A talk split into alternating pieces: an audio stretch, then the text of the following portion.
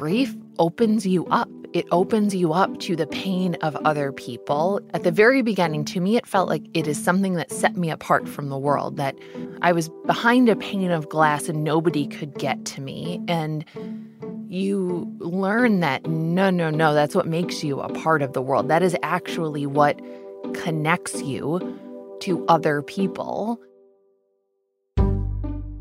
What is up, everyone? This is Thrive 5, and I'm your host, Clarice Metzger, a storyteller and strategist at Thrive Global.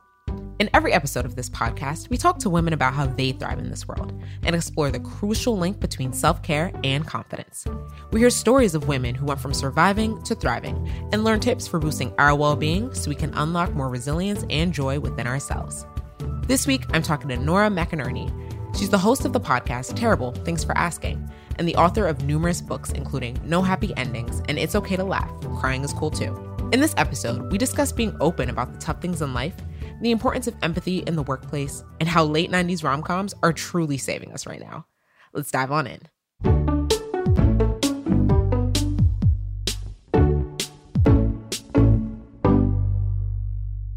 Nora, welcome to the show.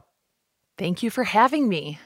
I have been really wanting to have this conversation with you because with this pandemic raging on, so many of us are experiencing loss right now. But at the same time, we don't know how to give ourselves the time and the space to process it. Death is unfortunately a subject you are all too familiar with. So can you tell us a little more about the losses you faced and how that changed your life trajectory?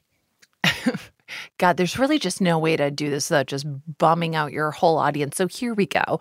Prior to 2014, I worked in advertising and marketing. I was doing, the Lord's work. I was writing tweets for Great Clips. I was putting together social media strategies for a fossil fuels brand. I was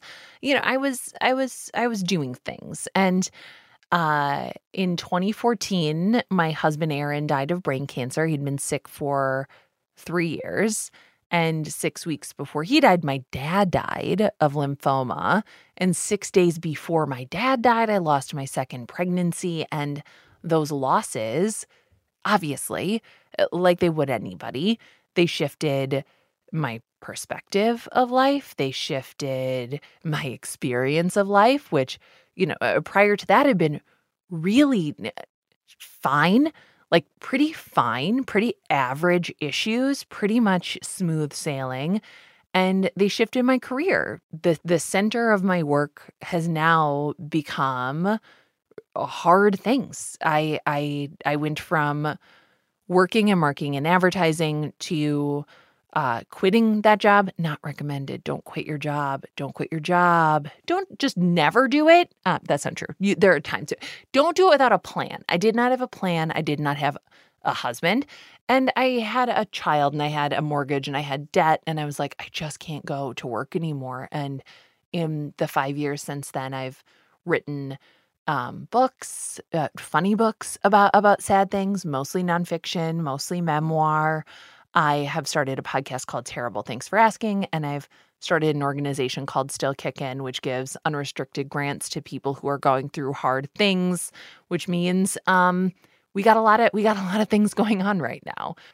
I don't know, my world went from feeling kind of like an outlier to sort of being an experience that a lot of people can relate to, not because everybody has a dead husband, dad, and a lost pregnancy, but because 2020 spared nobody. We're all in the club now.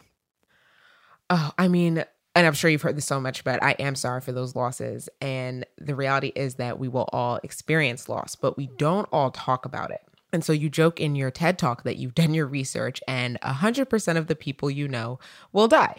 And it's funny because it's true, but we act like it's not.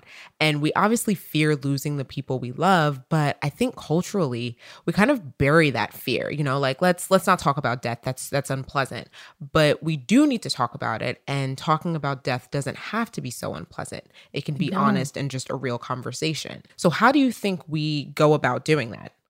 First of all, we have to have a culture that can talk about the reality of life, too, which is that it's very hard. It is not fair in any way, but the systems that we have make it even less fair. And I think we're seeing that truly in a starker relief in the past year with the way that COVID disproportionately affects the poor, disproportionately affects communities of color. And we are not a culture that prioritizes what it means to live, which means that we suffer. You know, American culture is very relentlessly positive, right?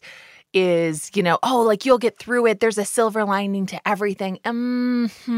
I just take issue with that. I don't think that there's like an upside to your child dying. I don't think that there's like a reason why my husband got stage 4 brain cancer when he was such a lovely person. I don't think that that's a really satisfying answer, but we are a country where if you have a baby and, I mean, good luck, you got to go back to work. There's no safety net for people. There just isn't. And that's also true when somebody dies. The average bereavement leave, I believe in the U.S., is 3 days. That's on the generous side, which means you have less than a work week to plan and execute a funeral, deal with shock and possible trauma, and then get back to work. And you only get that leave, those 3 paid days, if you're a full-time employee.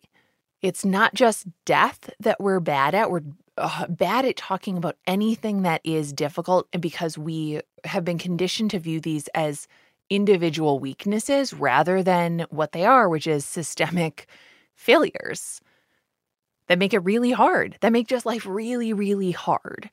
So true. And that really is a perfect segue to what I was going to ask next, which is there's been a lot of talk in the wake of the election that President-elect Joe Biden knows the language of grief and how that's so valuable for a nation that's healing. As you just mentioned, healing from a pandemic, from systemic racism, from losing jobs or homes or family members, the list could sadly go on. But why do you think that's a valuable trait in a leader, whether that's a leader of a country or of an organization?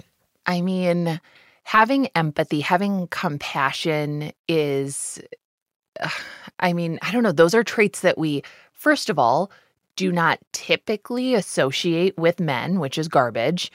And also, those are, I mean, what could be more important than having the depth of imagination to think beyond yourself, which is, I think, one of the most important traits that a leader can have is seeing outside of their own personal experience. Yeah. And really, to me, empathy and compassion are imagination. It is imagination and humility to be able to say, okay, so my experience is not the only experience. And grief opens you up. It opens you up to the pain of other people. At the very beginning, to me, it felt like it is something that set me apart from the world, that I was behind a pane of glass and nobody could get to me. And you learn that, no, that's what makes you a part of the world. That is actually what connects you to other people, is that you have lost something, that you've lost something. And it does give you a different kind of ability to see through a sometimes quickly closing keyhole, to see, I don't know, that everybody else is also going through something or will go through something. And once you've been on one side of it, it's very hard to, it's hard not to see the humanity in other people, even when they're people that you disagree with.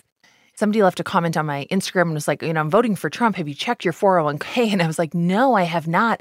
LOL that, I mean, I just started one, FYI. So no, I don't check it very often. And also, to me, my own personal financial success is not the benchmark by which I make decisions. Amen to that. Yeah, it's like, I mean, I don't know. It's just like, can we normalize sort of like voting against your own personal self-interest?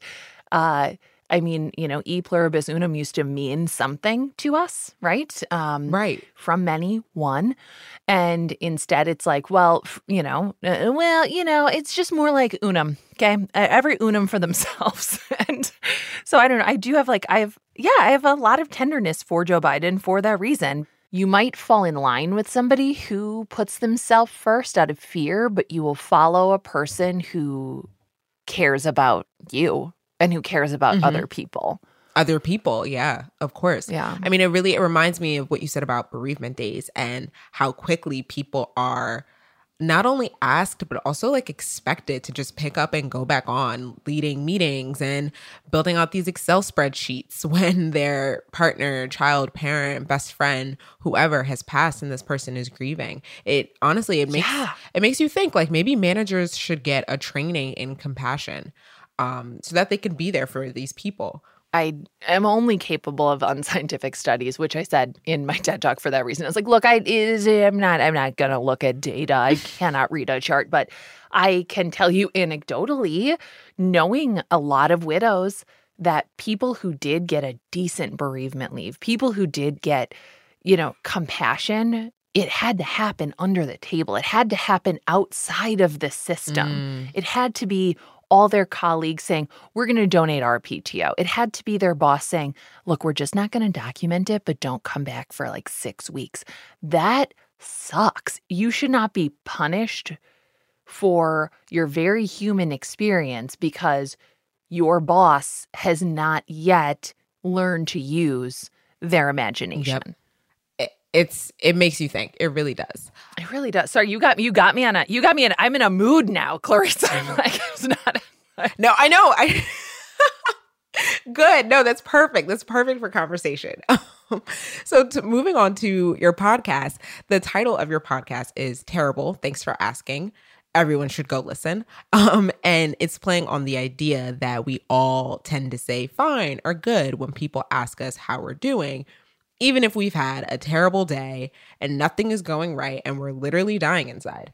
And at Thrive, we have this principle of compassionate directness. And it's really based on the idea that without transparency and truth, we can't have powerful relationships in work or in life. So why do you think it's so hard for people to share how they're really doing?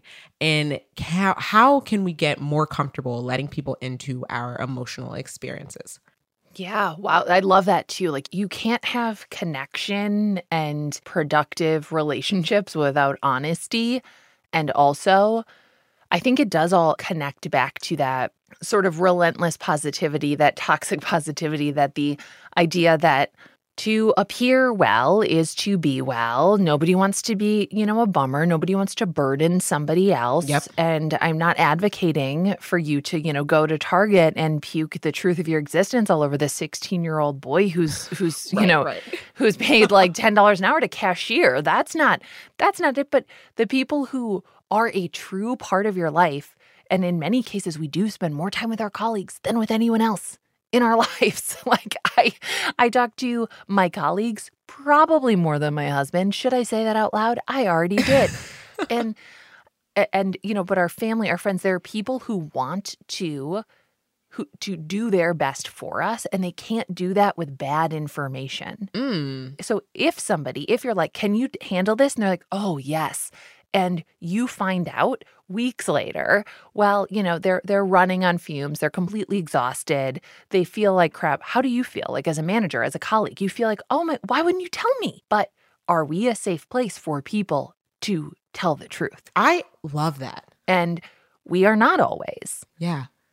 And I think something that we try to do in working on my podcast in the company that I have called Still Kickin'. We are a company that exists to help people through hard things. We give away, money. We just give unrestricted grants to people. People are working themselves to the bone because, oh, it's, it's a nonprofit. Oh, we have such a small staff because we're, we don't have a lot of money. What was I doing? I completely created this culture where it's that's how hard I work. That's how hard I guess I led by crappy example. That's just the truth of it. And we start meetings now and we do like a clearing, like what happened before this meeting? What are you, if you're carrying anything that is preventing you from fully focusing, like, hi, I'm 5 minutes late because my kid couldn't get on a Zoom call and, my dog is annoying me. You can say that and we can make space for that. And I've been trying to practice in my relationship sort of, I don't know if this is a phrase, and if it's not, let's make it one, which is conversational consent and saying, are you in a space to hear X right now? Oh, you are? Great. Here's what I need from you, Clarice. I'm gonna tell you about this thing, and what I need is just you to listen, or what I need is advice, or what I need is help. I need a specific thing from you so that we can sort of get into that practice, because I don't think that, for me, that was not modeled. When I started my first job, it was like, show up, shut up, sit down, work 10 hours. Like, and... You know, and like if you like when you were a kid, did your parents ask about your feelings? Nope. No, like and of course they didn't, because they were boomers and their parents didn't ask about their feelings. And their parents didn't ask about their feelings.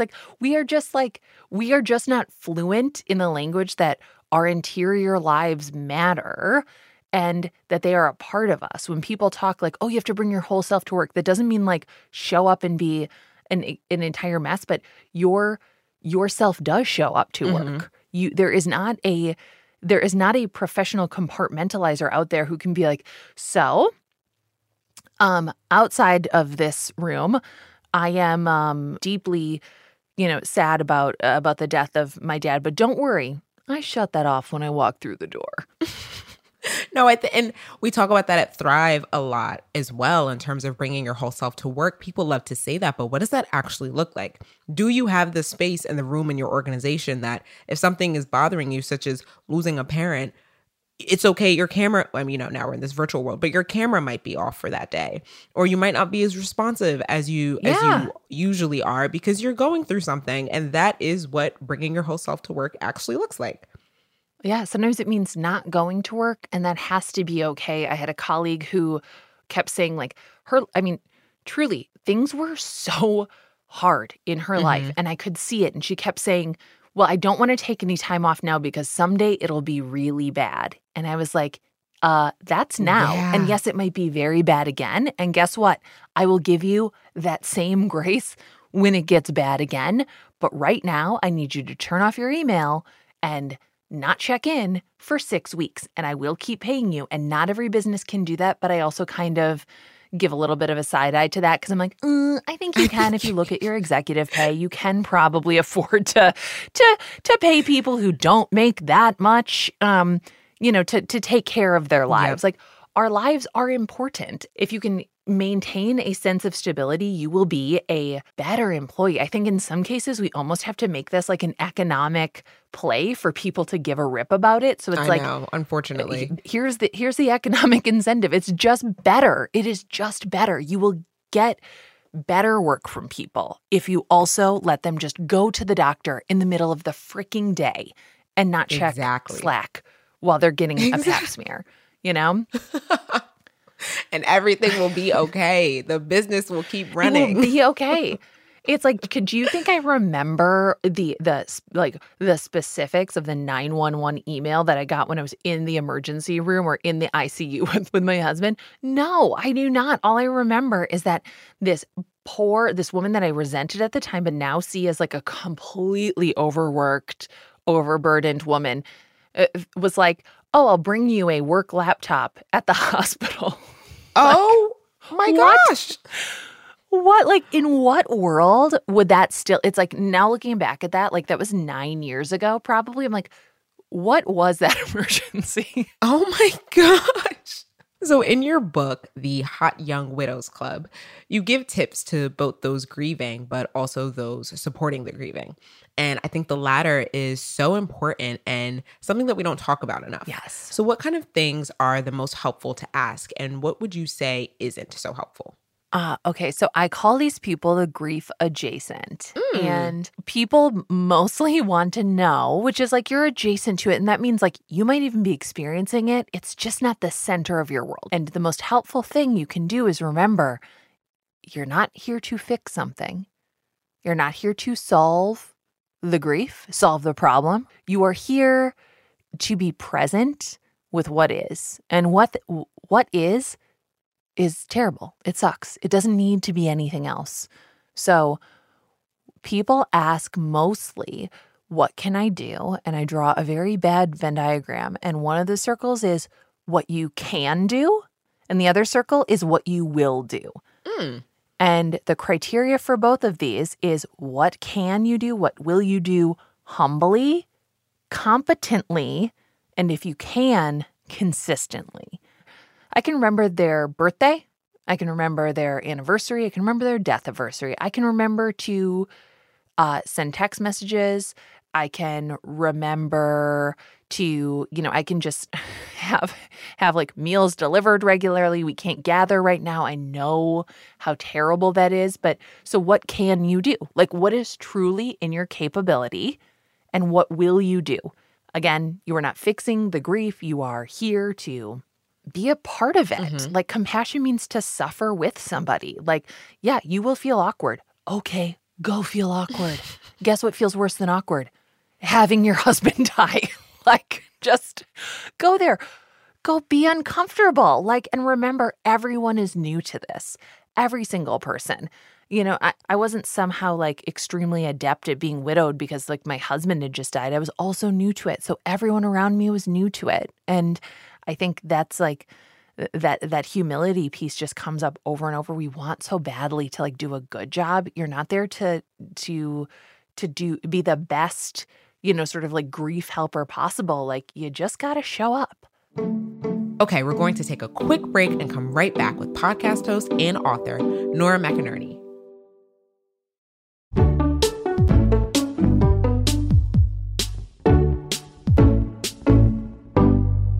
So I've heard you say that you don't want small talk, you want big talk.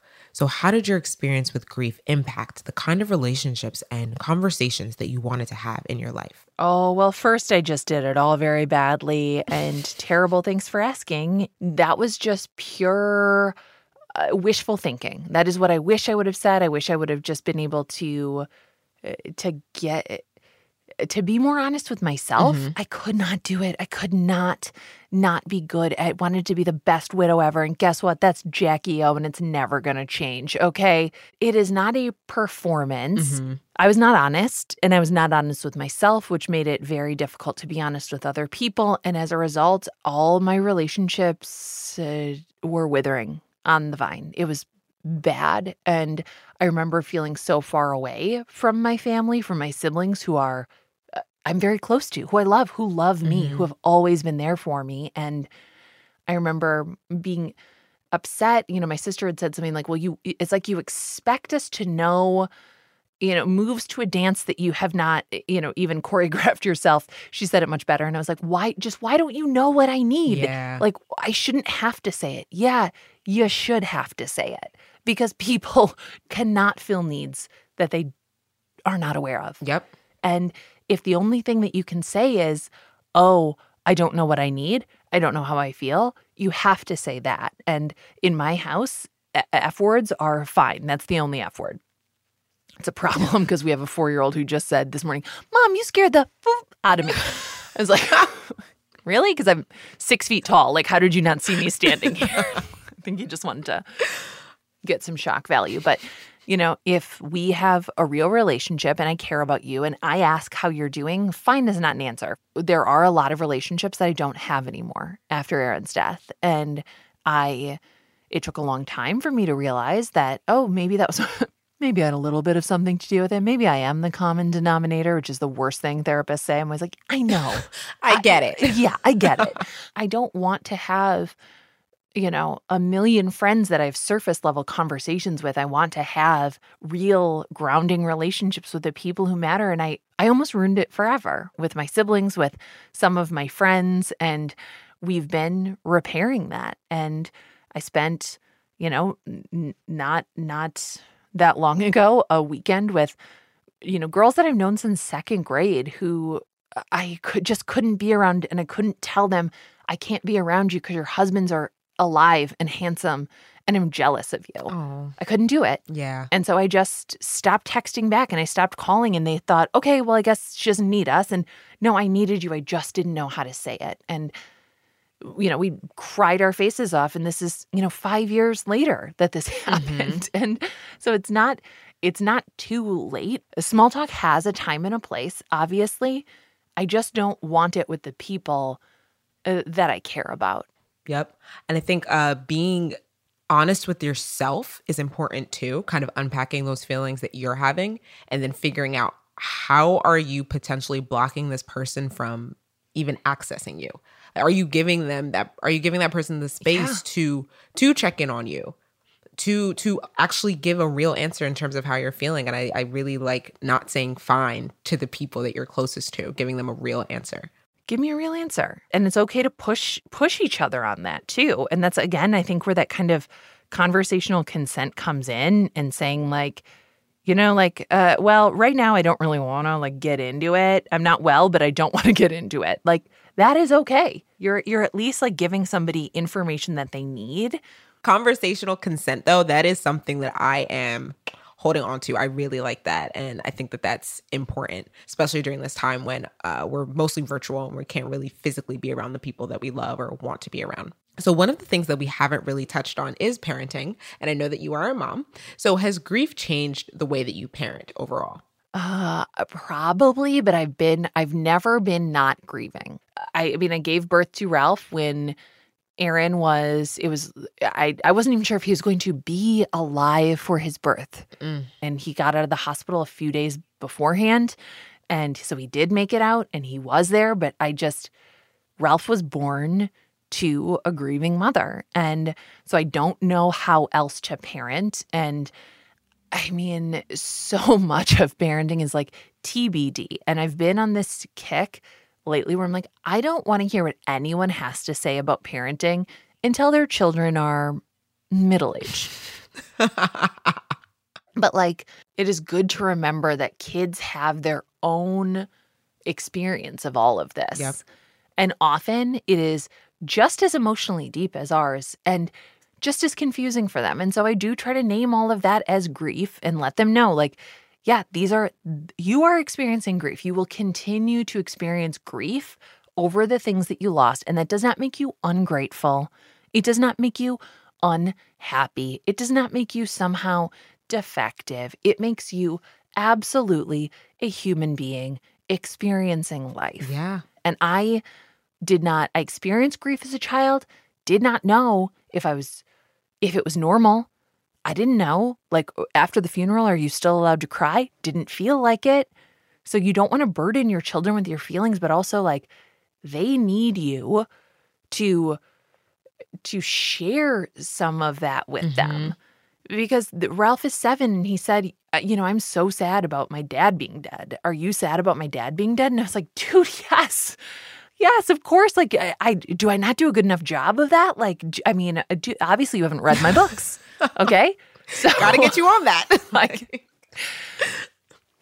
gotta get you on that. Maybe I'll just give you the audiobook. But, you know, that we have pictures of all these different versions of our family all over our house. Aww. Because it is still a part of all of us. And I think that's important for kids, that you're not trying to move on from something. You're not trying to avoid it. You're not trying to, you know, make sure you never feel it again. Like, you're going to feel it. And that is, you know, it feels bad, but it isn't bad. Yes. And going back to what you said about, you know, that toxic positivity and how that's actually more hurtful than helpful.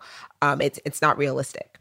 So making sure that you can embrace these feelings and actually openly talk about them. I'm sure that has greatly impacted the way that you parent. And I'm sure your kids are grateful for that as well, because they feel like they can actually talk to you about what's going on. Ooh, TBD. We will see it. We will see in 20 to 30 Got it. Years. Middle age. Okay. I will check back in 20, 30 years. Got it. So at Thrive, we talk about micro steps, which are small science-backed ways to get you going in the right direction when you're trying to create new behaviors. For example, for myself, in the morning, I make sure that before I even touch that phone to see who hit me up on Instagram while I was in my deep slumber, I do some meditation and some deep breathing to kind of just center myself for the day ahead. Ooh. I'm trying to be a true thriver over here. Mm. So what are some baby steps you took that helped on your grief journey? Oh, I mean, I went to finally see a therapist, which did not feel like a small step. It's hard to say what are the things that I like actually did that helped. I don't know. Honestly, I don't know if I have that perspective today. Maybe on another day I could be like, yeah, that's really what helped. But and it's also I can't say that I would say turning point of it was having that conversation with my sister and being like, no, this sucks. This is really bad. And trying to do that more often. I also was very resistant to being a widow. Obviously, no one's like, yes, I finally made it.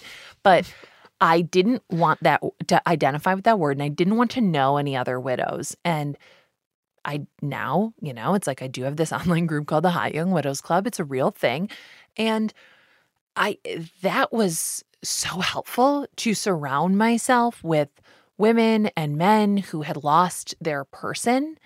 I feel like so much of what I did was truly trying to undo the further damage of not just experiencing this loss, but then gaslighting myself into being no, you're good. But I did not self-care. I self-cared not at all. Yeah. I mean, ultimately, it sounds like having honest conversations seemed to really help, seeking communities, whether it was online. And honestly, you just do the best you can, putting one foot in front of the other is more than enough when you're grieving. Yeah. Yeah, that's a very good point. It's a very good point. It's I wanted it to be, a checklist. I wanted it to be something because, I did download meditation apps and I did, go to yoga class and I did run, but I didn't do them with any sort of intention. I did them as a way of avoiding. Mm. I did them because if I was running, I wasn't really alone because I was listening to a podcast. I was, Right. I think grief does not expire, and now I do offer myself things knowing that this is a hard month for me. And so if last week I spent an entire day not really doing anything, I don't, immediately talk shit about myself and say wow, you're such a lazy piece of trash. I say, this is a hard month for me. I did what I needed to do. We're going to take a quick break and come right back with podcast host and author Nora McInerney.